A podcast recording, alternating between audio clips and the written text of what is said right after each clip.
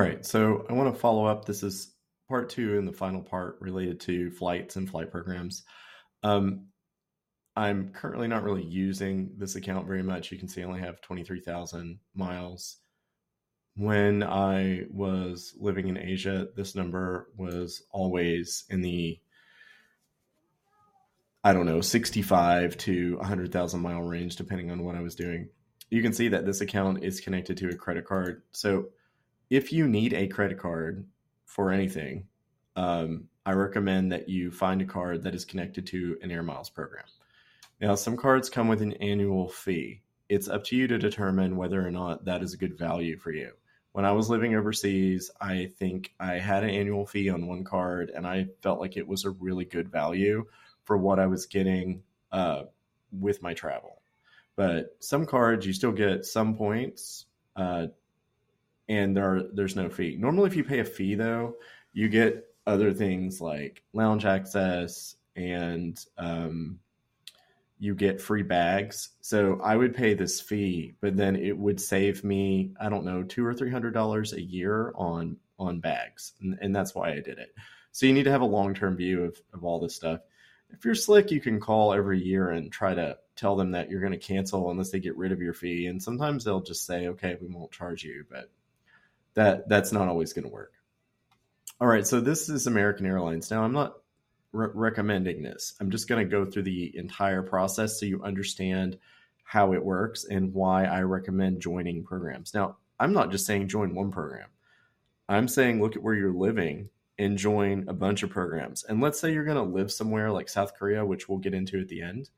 Um, you will you would join their partner group and maybe get a credit card for that group. And then if you weren't going to use your American account for a few years, you make sure the credit card's paid off and you cancel it until you need it again. You'll still keep your miles with the new rules and regulations, they can't really get rid of your miles. So you can just keep your account open. So you don't need the credit card. You can still keep your miles. All right. Um, you'll notice uh, on any program you go into, they'll show you the tiers gold, platinum. It's very hard to sustain something like this um, if you're working in education. It is not hard to maintain these two tiers. And these two tiers really get you a lot of stuff so if you don't think that lounge access with a shower and everything for free is a big deal after doing like when you're on like a 14 to 20 hour flight, I mean, I I always felt like that was a big deal for me. And food and everything is included.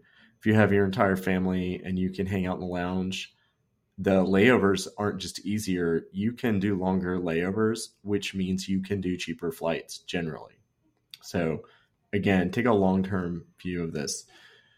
Occasionally, I would use these points for booking hotels, but I found that the only hotels that were a really good benefit were the ones at the airport. So I used to fly into Chicago a lot, and I would use this account to book the hotel at the Chicago airport, and I would save quite a bit of money.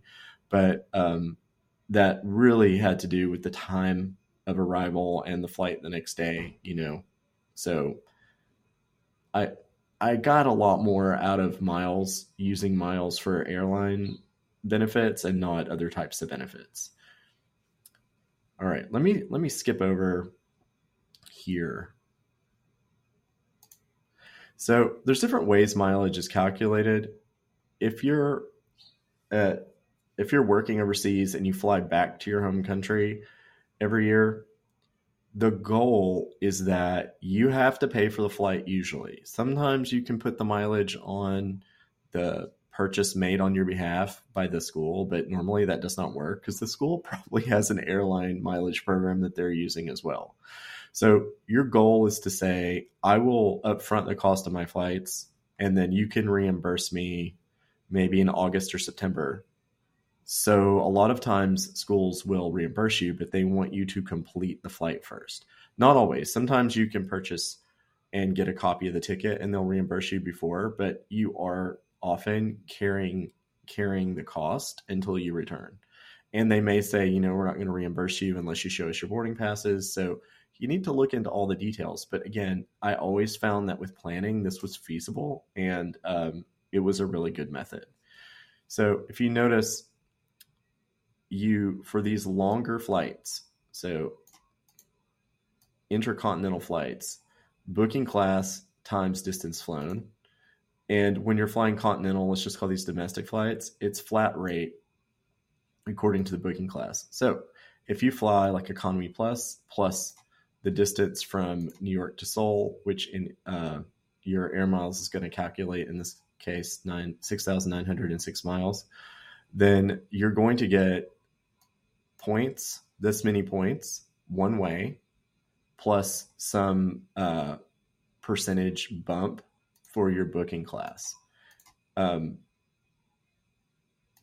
so what's interesting is that if you over the course of like two years you can build up enough miles and access and if you're doing your research to do one or two business class flights you can do some business class flights at the price of economy but then get massive bumps on your mileage to be used and so once if you if you consider that this is domestic and this is international these are worth more.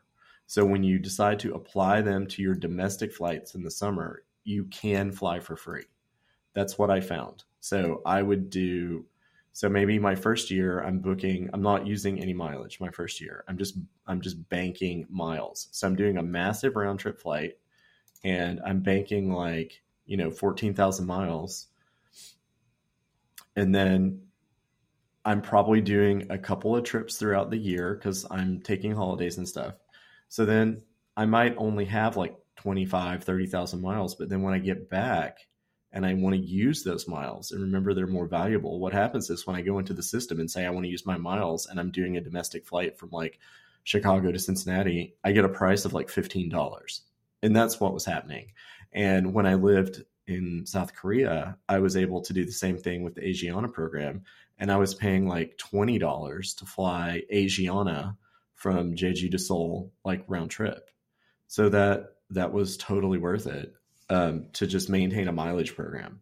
Now, I have friends who actually buy miles, and I have done that once for a very specific reason. Sometimes you get promotional uh, emails, and again, you have to really do the calculations.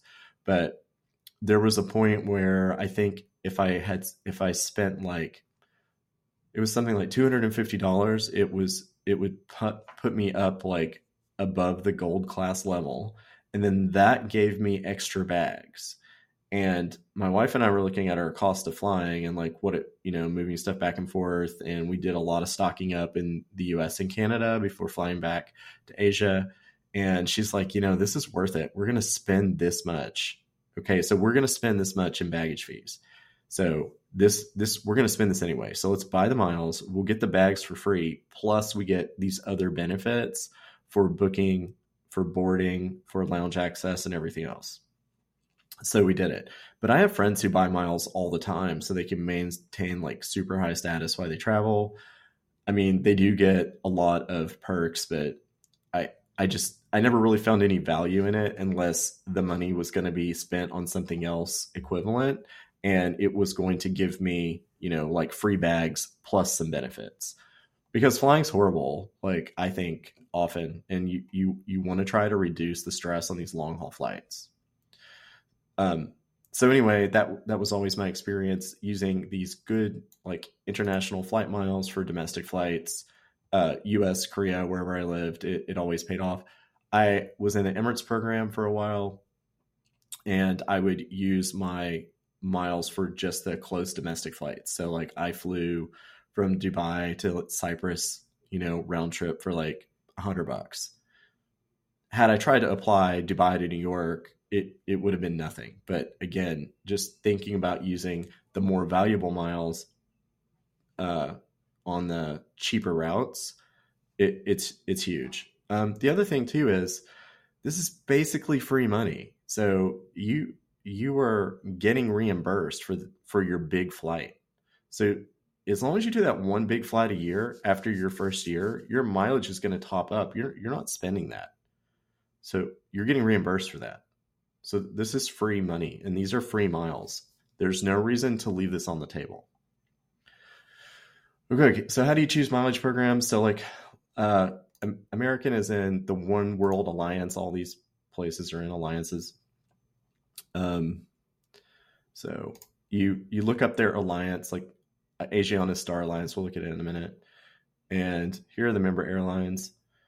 So you know, if you're living in Hong Kong and you're you know you get an American Airlines or a Cathay membership, then these two are good for flying between Hong Kong and North America. Um, Japan Airlines, you can see Qatar. Okay. If you're in a destination like the UAE and these airlines are available, but you know, the, you have more options with Emirates. You want to join a program that works with Emirates. And like when I was in Korea, I, I like Asiana a lot. So uh, I joined their program, and then that gave me access to all of these airlines for travel. And uh, I joined United, so I had United and Asiana working together, and uh, I flew to Thailand a lot, so I could use it for Thai for Thai Airways. Um, so that's really the strategy. And then when you don't need it anymore, if you have a credit card, you cancel the credit card and just keep the account open. All right. And again, I'm not a huge fan of code share. You don't get as many points, but you you get something. It's not nothing. So you you want to look at your your options for where you're living and make sure that you choose a program that works the best for you. All right, that's all I have and I hope everyone finds a way to maximize their travel and not just financially but also, you know, increase your comfort and reduce your stress.